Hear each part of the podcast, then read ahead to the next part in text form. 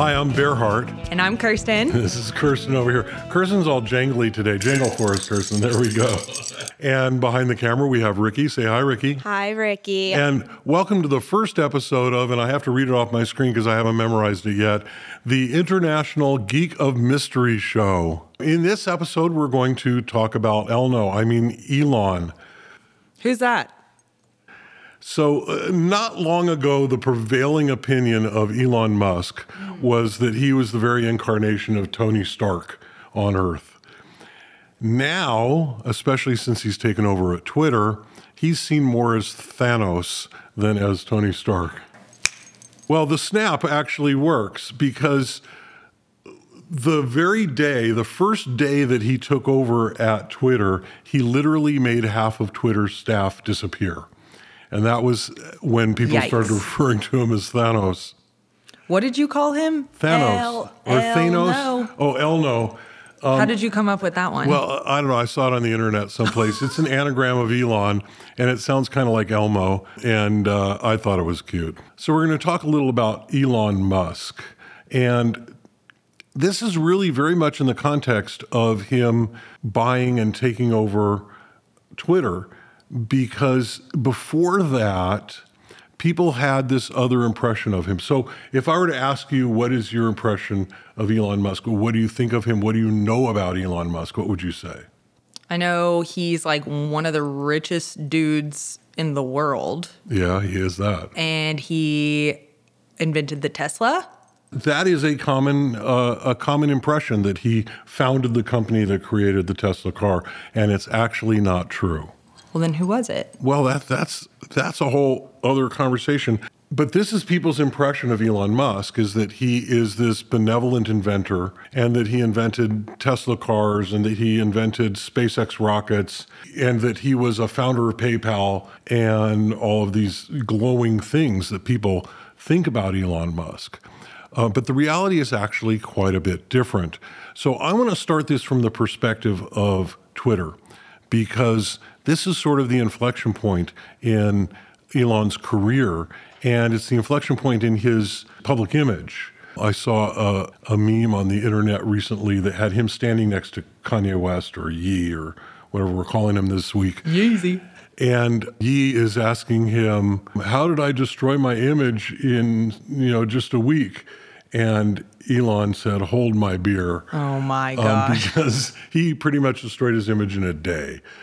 I mean, have you always had I don't know if dislike is the right word, but I mean, you've never been one of Elon Musk's biggest fan. I was a fan. I have one of his cars. I actually have two of his cars. Oh. I have two Teslas. One is for me and one is for my wife. And mine is an old and original. Also one for me and Ricky, right? After we make our first $1 billion as a company, then I'll definitely get you some company Teslas, or more likely there'll be a different brand like Fisker or something. Oh, I call Prius. You gotta get company Priuses. So y'all know I can't hear you, right? Yes. Okay. Got it. So yeah, I was a fan for quite a while.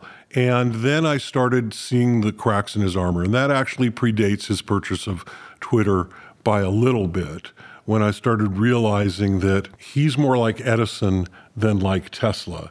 Edison ended up taking credit for a lot of other people's work.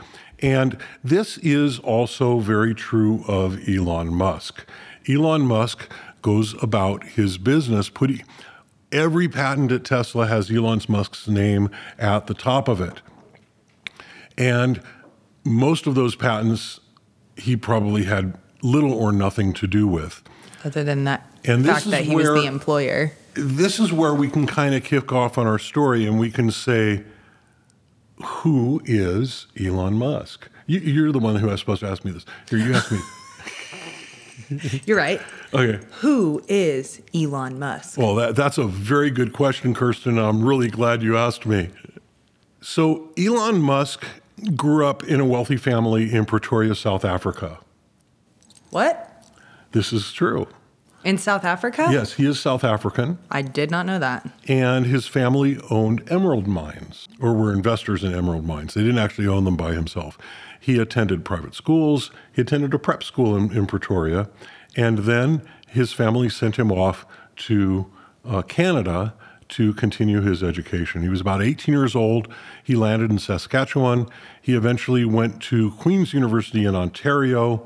And as soon as he could, because this was the plan all along, he got a student visa and transferred to University of Pennsylvania in the United States. The student visa required that he remain in school. And yet he, according to people who knew him at the time, wasn't very studious. He spent most of his time playing video games. And he didn't really do that well. And eventually he tried to transfer to Stanford, or he claims to have transferred to Stanford. He actually claims to have transferred to Stanford and gotten a degree from Stanford in physics or something like that. He claims to have a lot of degrees from a lot of different places, none of which check out. And so instead of actually transferring to Stanford, he, along with his brother, founded a company and without ever really finishing his schooling in the University of Pennsylvania, and at this point, probably on a visa that was no longer valid. He started a company in Silicon Valley with his brother. His brother's name is Kimbal. I've got it here in my notes. This is 1995. And this company was called Zip2, and it was an internet directory company, kind of like what Yahoo was at the time, although Yahoo is no longer really like that anymore. I don't know if they even have their directory anymore. Does Yahoo still have their directory? Who knows? You can always check the yellow pages. His father invested about $20,000 in this company to help them get started. And in 1999, they sold the company. And in the meantime, there had been some other investors, and there had been some people who had forced him out of leadership, and he was no longer president or CEO of the company. But he got $22 million for his part of the company when they exited by being sold to Compaq, a computer company that no longer exists. They're dropping like flies out here. Well, you know, this was the tech boom. This was the boom right up until 1999. I think it was October of 99 when the tech crash came.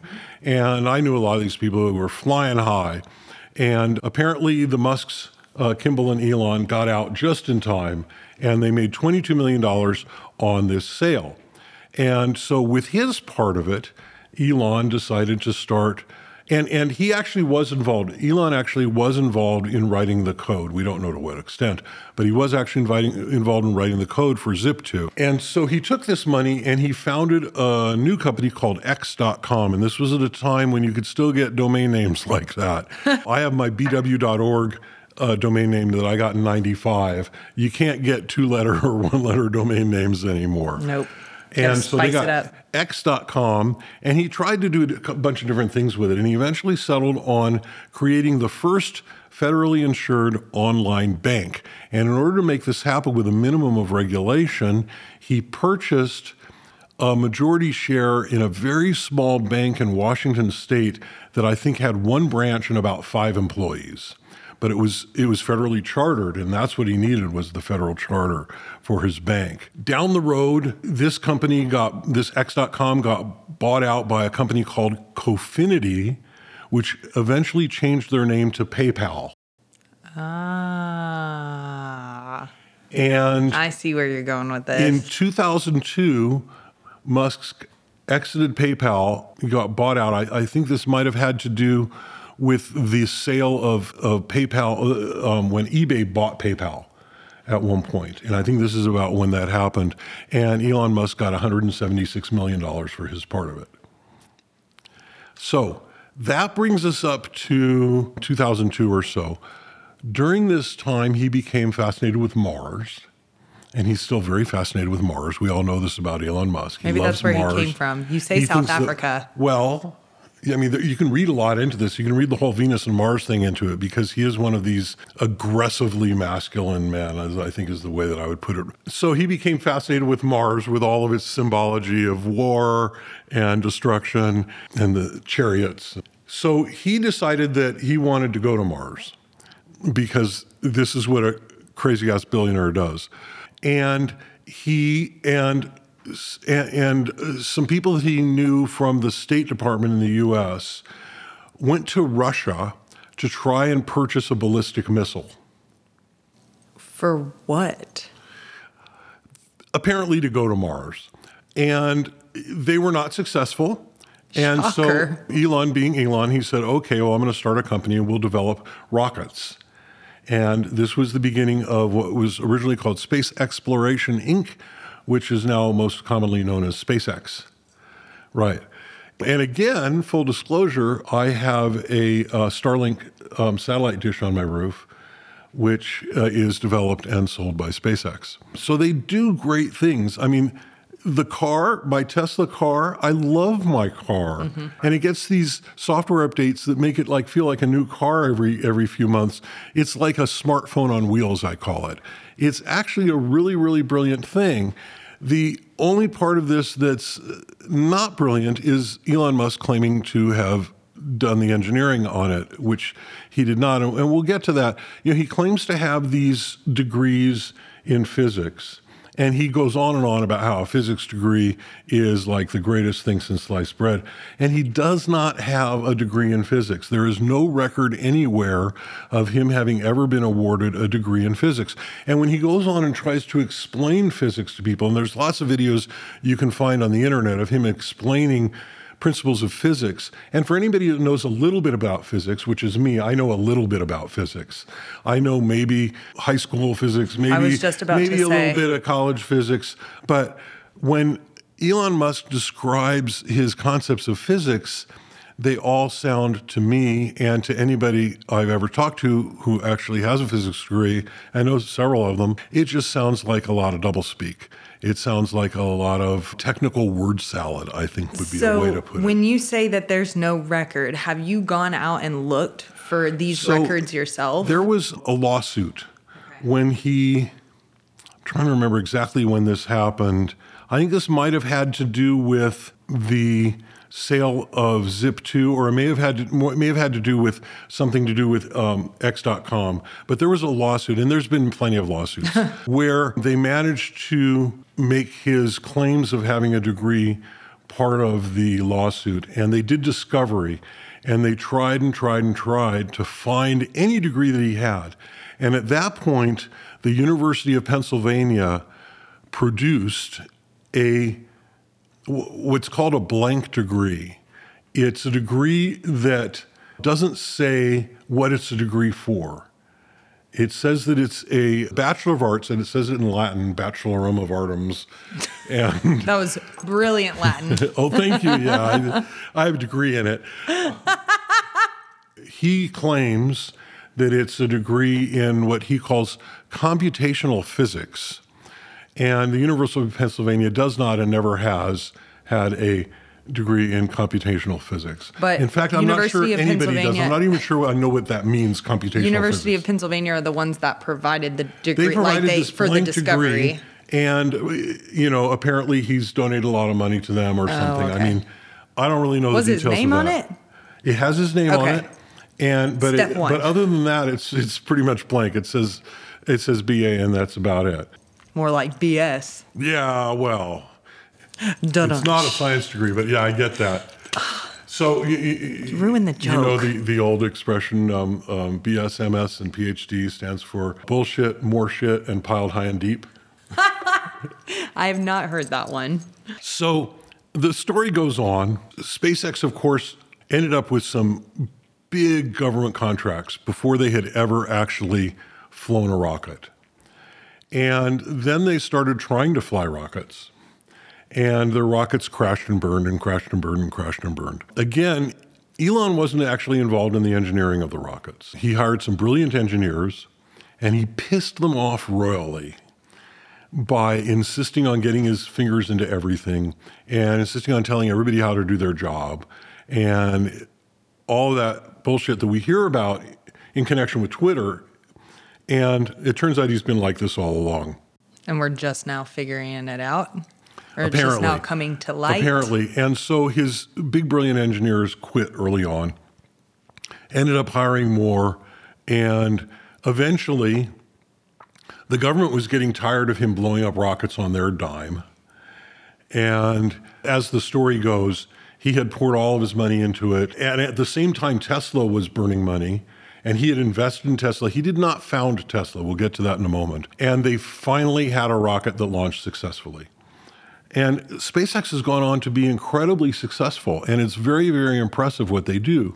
And I have a little bit of experience in this from my time at NASA. They launch rockets, and the booster section of those rockets, which is the most difficult section to build, the most difficult section to contain, and the section that always gets dumped afterwards, they've managed to reuse those. They're actually making reusable booster rockets, wow, which is unheard of. And it is a masterful technical achievement. Are the boosters the one that fall off? Yes. Okay. Yeah, well, you know, you're used to seeing space shuttles launch, probably. Mm-hmm. And the space shuttle's got a big one in the middle and a couple at the sides, right? And those are all boosters. The big one is the main booster. Okay. And it's called the booster because it's what boosts it out of the Earth's gravity well. But these SpaceX rockets, they reuse them. The module at the top, the payload or whatever, separates away, and then the booster falls back to Earth, turns itself around, fires again, and lands on a target. And at first they were landing them on land, and now what they do, even more impressively, is they land them on barges at sea. Oh. Which is safer and a lot more challenging because the barge needs to line up, right, and the rocket needs to line up, and it needs to land, and like the first few like fell over and exploded because they're all full of rocket fuel, you know, and it's burning. But now they actually land them and routinely. And they've been able to reuse the fairings. They've been able to reuse all kinds of different parts of these rockets, which is very, very impressive. And none of this was part of Elon's original vision. At some point, he may have been involved in some of these visions. I don't know.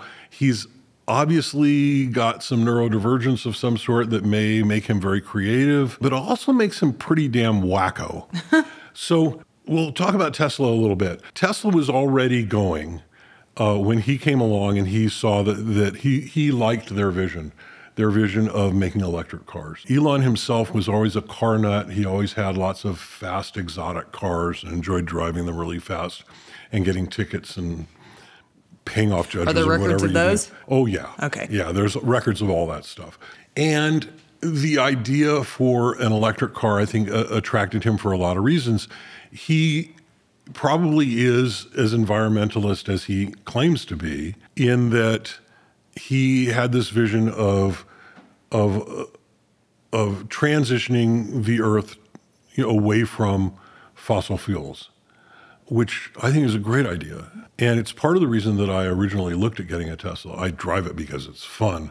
But, I mean, my idea originally was, and I also have solar at my house. I'm actually 100% carbon neutral here. I like that part of him that apparently really cares about the environment, although I'm not sure it's so much caring about the environment. I mean, it's hard to read the guy. More often than not, I just wish he would go to Mars. To get candy bars? The idea that anybody in the next 100 years is going to be able to live on Mars is pretty outrageous. And we can talk about that in another time.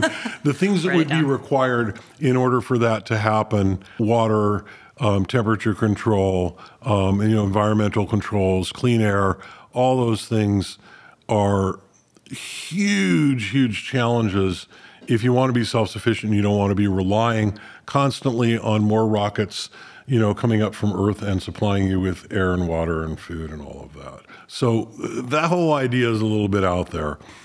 You get it? Out there? Out there. Did he say something about wanting to live on Mars? Oh, he definitely wants to live on Mars. He has predicted that he will die on Mars, that he will live to see humans colonizing Mars, and that he wants to be part of the first. He's been obsessed with Mars for a very, very long time. I hope, for his sake. Notice that he's not talking about any of the other planets or any of the other moons or satellites. You know, a lot of the satellites of Jupiter probably have more potential for sustaining human life than Mars does. Mars is a pretty damn barren place. There's moons of Jupiter that definitely have water, and, you know, on Mars we're like trying to find anything resembling water still. So anyway, SpaceX has been very successful at that. Tesla has been very successful at creating really awesome electric cars. And Elon Musk definitely has his fingers in that pie.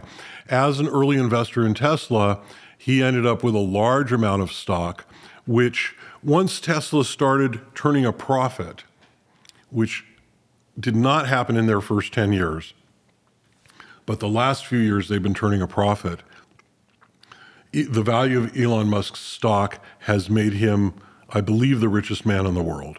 The richest? I thought he was just one of the like top three or top five, or at least the richest in America. But I'm not sure if it's the richest in the world. Definitely the richest in America. The stock market's a crazy thing, and we'll talk about this in another episode as well. The stock market boomed during the pandemic, which nobody expected, and it happened for a number of reasons, a lot of which had to do with the fact that people were sitting at home buying shit because they weren't leaving their homes and there wasn't a whole lot. And we have the internet. It's this confluence of things that happened, people sitting at home, having the internet, and being bored as shit. And so the economy, especially the online retail economy, which includes Amazon, and of course includes Apple, and of course includes Tesla, because Tesla's cars are purchased online. I just did a quick Google search, and it does say that Elon Musk is the richest man in the world with a net worth of $203 billion. Yeah. So... And it was higher. It was higher at the beginning of this year, and it's dropped a lot since then. And so that had something to do with his purchasing of Twitter.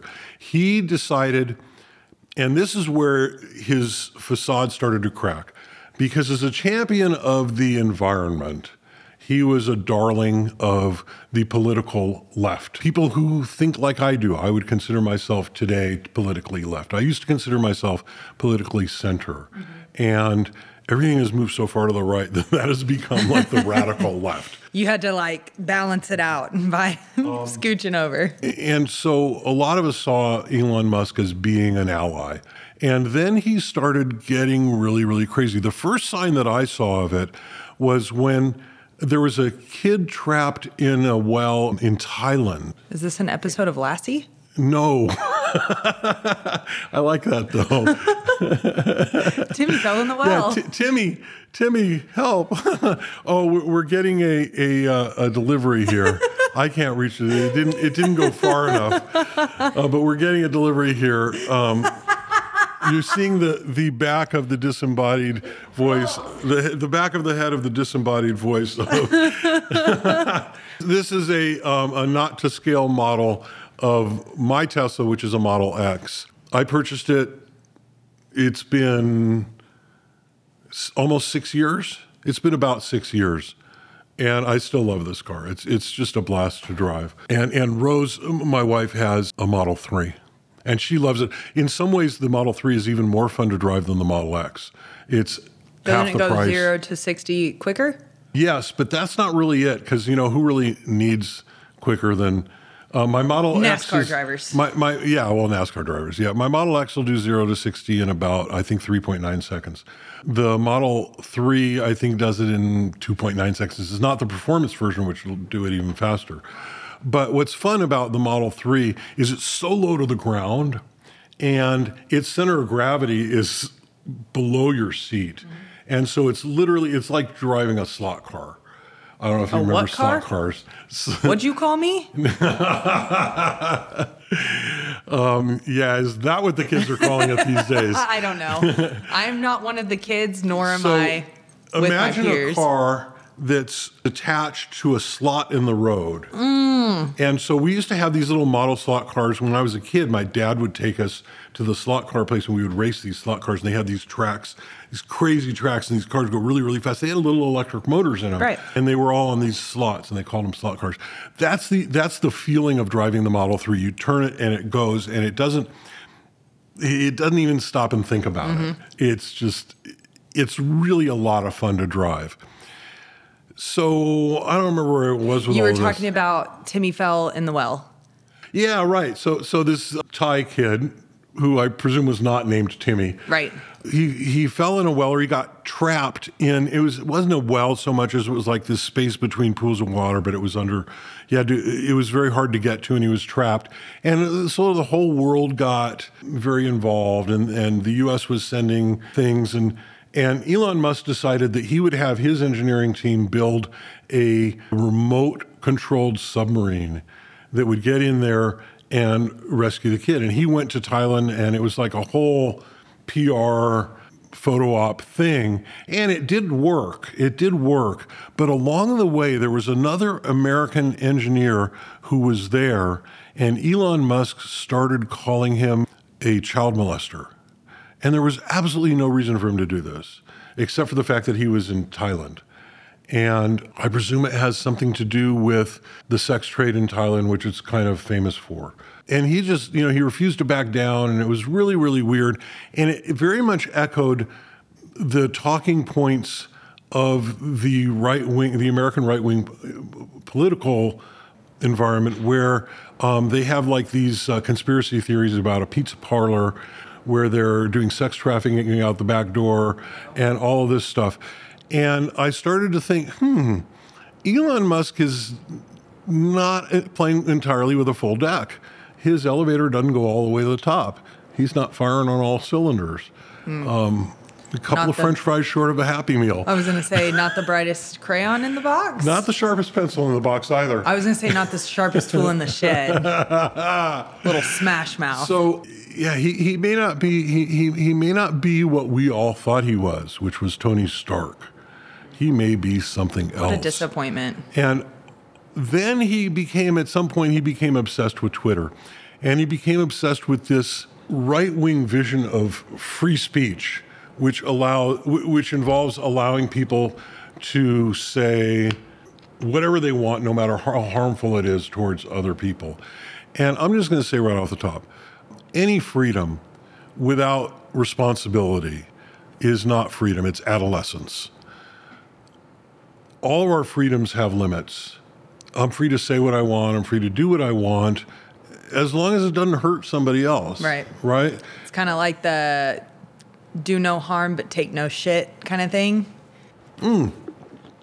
Yeah, I mean, as long as you don't lose the do not harm part. Right. And I think what a lot of the right wing has done is they've taken that take no shit without the do no harm. It's like everybody for themselves, and this is that. They call it libertarian, but it's really bullshit. When you have a society that's everybody for themselves, the only people that are really going to survive are the bullies. This seems to be part of what Elon's vision for Twitter has become. And so originally he got all mad at Twitter because, they were censoring his speech and they weren't letting him say some of the wacky, crazy shit that he wanted to say. Was this after he purchased Twitter or before? Before. And this is what made him want to purchase Twitter. Got it. Was that he didn't like how they were treating him and his friends. And his friends, it turns out, are mostly very far-right political figures. People like Peter Thiel, who was another one of the early investors in PayPal. Andy Ngo, I'm not sure I'm pronouncing his last name right, who is just obsessed with painting Antifa as some sort of a terrorist organization, when they are neither a terrorist nor an organization. And these are the people who are advising Elon, it would appear, because they'll say something and Elon will then go and adopt that opinion and do it.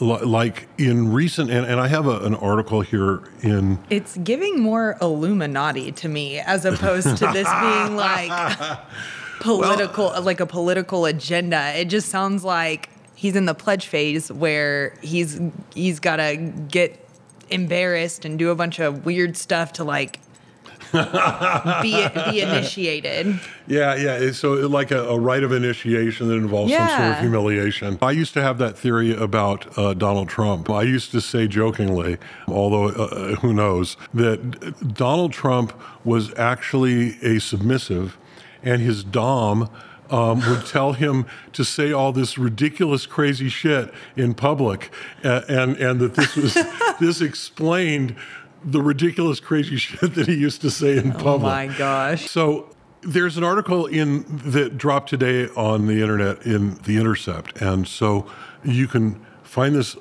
article whenever in the future it is that you're watching this, and you'll know the very date that we recorded this, where it talks about the fact that on Elon's Twitter, he has been restoring the accounts that had been suspended before he bought it. And these are accounts that have been suspended for inciting violence or for racist or anti-Semitic speech and things like this that were against the terms of service of Twitter. And in silencing, in restoring those people, he has also been suspending some of the very left-wing voices. And those left-wing voices that he's been suspending are all voices that have been targeted by this Andy Ngo. And it would appear that these are the people who are advising him. So I want to talk a little bit about the drama of him purchasing, because it was it just rang as a very whimsical thing that he never really expected to get called on it. And so he offered to buy it for an amount that included 420, which is one of his favorite numbers. Childish. He uses a lot of terms from like Mel Brooks' Spaceballs movie. Yeah, his highest performance version of the Tesla Model S is called Plaid Mode. So, I mean, a lot of stuff, attracts the geek in me. The geek in me that wears a shirt that said, "I had friends on that Death Star." This is in solidarity with the... with the, what do they call them, the stormtroopers. You did not just say, what do they call them? Just tossed aside and killed in the destruction of the Death Star. And so it says, "I had friends on the Death Star." Me too. Yeah, I know, mm-hmm. I know. It's very, very sad. So Elon decided to purchase Twitter on what was apparently a whim. And then he realized that he really didn't want to spend $44 billion on Twitter, and he tried to get out of it by claiming that they had misled him about how many bots were on Twitter. And anybody who uses Twitter as much as Elon Musk does, which is more than I do, and I use Twitter a lot, anybody who uses Twitter that much knows that 8 out of 10, maybe worse, of all of the accounts on Twitter are bots and spam. What? News to me. So, I thought I was making real connections with these people. So Ricky over here is nodding because Ricky, as I call their combined brain, run my social media for me. We share one brain cell, and it just transfers back and forth. It's just one brain cell. Whoever's turn it is that day. We transfer it like Apple Pay. Yeah, you know how you go, boop. Boop. But there's no way he didn't know the problem of spam and bots that Twitter has had. But he tried to use that as an excuse to get out of it. A federal judge said, "Nope, you made the commitment. You got to put up the money." And so he ended up owning Twitter. And he made it into a big joke from the very beginning.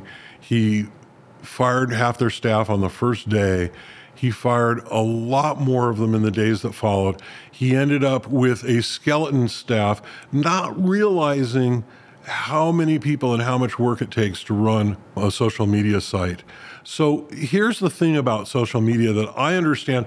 Please pipe in, because y'all understand social media. And when I say y'all, I mean Ricky. Us young folk. Yeah, you young purdy folk. Youngsters. You understand social media a lot better than I do. But from my perspective, what the business of social media is the sale of what I call eyeballs. And in the advertising business, it's always been called eyeballs. When you buy advertising, from in my day, by advertising in a newspaper, on a cable channel or whatever, you're paying for eyeballs.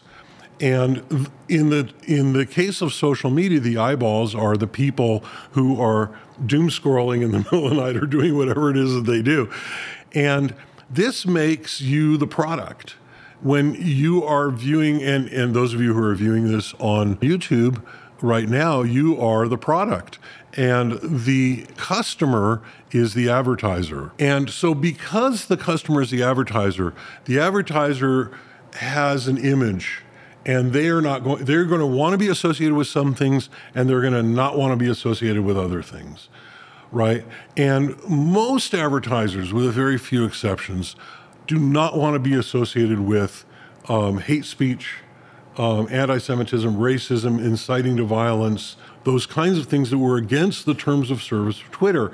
Why were they against the terms of service of Twitter? Not because Twitter was a nice guy. I have this philosophy, which we'll talk about in another episode, that a business is an organism that eats money and shits products and services. Beautiful analogy. And truly, that organism does not, you will not find anywhere in that description morality.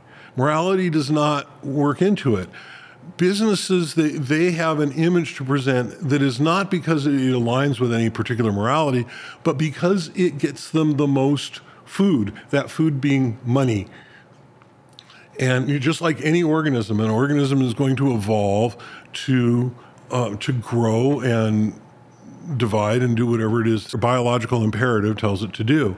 And in the case of businesses, that biological imperative is more money. And so the business of social media is to sell eyeballs. But there are some eyeballs that the customers want and some eyeballs that the customers really don't want because it doesn't fit with their image and it makes the more eyeballs hate them, right? And so really this is what the terms of service of these various social media companies are about. They're not about some dark cabal of political agenda people who are saying, you know, we don't like the right wing, we like the left wing.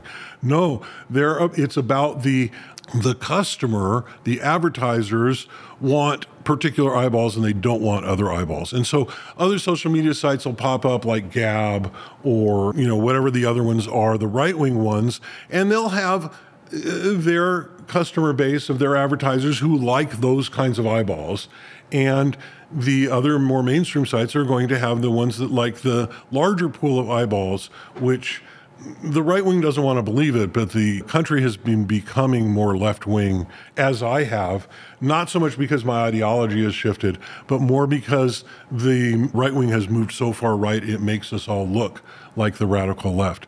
In any event, this ideology, this not ideology that looks like an ideology is what informs the customers, the advertisers, which eyeballs it is that they're interested in purchasing. So Elon Musk ended up buying this thing, and he immediately started doing the things that make it hard for his advertisers, for his customers to remain his customers. And now he is all pissed off because those customers are leaving him, and he's like ranting about it and how it's this left-wing conspiracy and all of this shit. And that's where we are today, where Elon Musk is no longer Tony Stark and he is now Thanos. I rest my case. I was just about to say, I love your passion about this topic, and I feel like that's going to be the theme. No matter what we're talking about, it's going to be something that you're passionate about. I am not as emotionally invested in this specific topic, but is the moral of the story Elon Musk, who we used to think of as a Tony Stark, is now Thanos? That's just hook, line, sinker, moral of the story. You know, I could call that the bottom line. So I don't look at it from the perspective, oh, democracy is doomed like this. Although I do see that it's threatened, and I do see shades of fascism that, as a Jew, makes me want to sleep with one eye open. But the theater of it is just so hilarious. And seeing somebody blow $44 billion on something and then set out to destroy the very thing that he spent all that money on is really, that's some high drama right there. I mean, I could write a movie about that and nobody would believe me. Well, so with him not being who you thought he was, who we all thought he was, whoever else is invested in this ongoing travesty, quite obviously. This is going to sound like a therapy session, but how does it make you feel that he turned out to be somebody completely different than the person that inspired you? That he became the very thing he sought out to destroy. Ooh, bum, bum, bum. Well, for me personally, betrayal is always a button pusher for me. There's few things that make me more passionately angry than betrayal. And I certainly feel betrayed. I have this very, very expensive car in my garage. I was an early adopter, as they say. For those of you listening to this on your AirPods, I'm making air quotes when I say early adopter.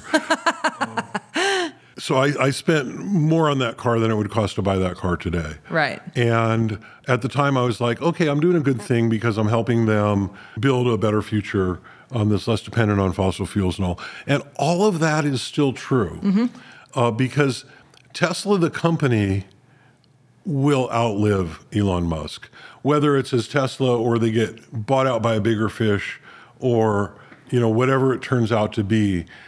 These cars are fabulous.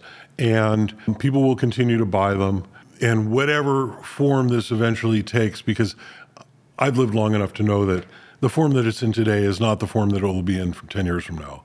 And that will continue. And so in that way, I feel, you know, ambivalent because I made an investment and it seems to be working out. Mm-hmm. As far as Elon Musk personally, I mean, I used to be sort of a champion of him as this sort of genius, visionary mind. And I have now pulled back the curtain, and the Wizard of Oz is just this crazy little old guy, like moving all of these controls. And a little disappointment. Yeah. Raise your hand if you feel personally victimized. Ignore by what Elon was that Musk? Line from the Wizard of Oz? Ignore that man, that little man behind the curtain. Mm-hmm. Yeah, and that's turned out to be kind of, you know, what Elon Musk is. But instead of ignoring him, you've just jumped down the rabbit hole into discovering. I've always felt the same way about Thomas Edison, and so I see Elon Musk more as Edison in this story, in that he lives off the backs of other people's inventions. He finds a way to promote himself to the point where he can eventually cash in on all of that talent that works for him. And, you know, I mean, I cash in on your talent. I mean, we all, anybody who's in business hires people, and I try to take care of y'all well, and I get the impression that y'all are happy with how I do that. But Edison and Elon Musk have done this in a way that has really exploited the talent of these other people. Elon Musk is notorious for breaking unions and not treating his people well, you know, forcing them to work through the pandemic, denying the pandemic. And so that offends me on a personal basis. And the fact that, you know, I thought I knew the guy. Mm-hmm. And, you know, isn't that just the old story, right? Ricky taught me about parasocial relationships. And so a lot of us feel like that should be another episode right there. So in a perfect world, how would all of this Elon Musk drama, so say this was, you know, you said the drama, the theater of it all, it gets to the end of the show. What, in your world, what would you want to see happen? Are you looking for, if I was writing this novel, an apology or no, compensation? No, you are entitled to financial compensation. Oh, I'm entitled to financial compensation for paying for autopilot, which is never going to happen. But no, first of all, I believe we are in a perfect world, and this is like a whole other conversation. I am very much an optimist. And I don't believe that our world is flawed. I think humans are flawed, and that's a lot of what makes the world beautiful. But if I were writing the novel, because we're really looking at this more as a drama, mm-hmm. if I were writing the novel, you know, how does a novel like this end? Right? Mm-hmm. Right. You know, exactly. There's got to be twists and turns, and, you know, there's like another twist, and he's not even who you thought you were. You thought he was after you figured out who you thought he was wasn't. And you know, there's more twists and there's more turns, and the girlfriend ends up dead. Well, because that happens in all the novels, right? Of course. And then the twin sister, you know, comes back. It turns out that the twin sister, you know, or the twin brother, or, you know, and eventually you get to the end, and the hero of the story, which is always me, rides off into the sunset. And I just realized I'm not wearing my hat. I just did this whole thing without my hat. You did. So y'all have seen my bald head. I'm not sure if I'm okay with that. I thought you just wanted to be like real and raw with all of your people for your first episode. Y'all need to remind me I'm supposed to be wearing my hat during these things. But apparently this episode, because this was so much fun and we're not going to do it over again. Why not? I will kill myself. So we're just going to do this one with my bald-ass damn head. We love that for you. Just out here, raw dog. clogging the air with that baldness. So this has been a lot of fun, folks. I hope we all have a better idea of who Elon Musk is. Perhaps we have a better idea of who I am. I know we have a better idea of who Kirsten is. I'm going to sign off with, I'm still learning this one sign from American Sign Language, but I'm pretty sure it goes like this. All done.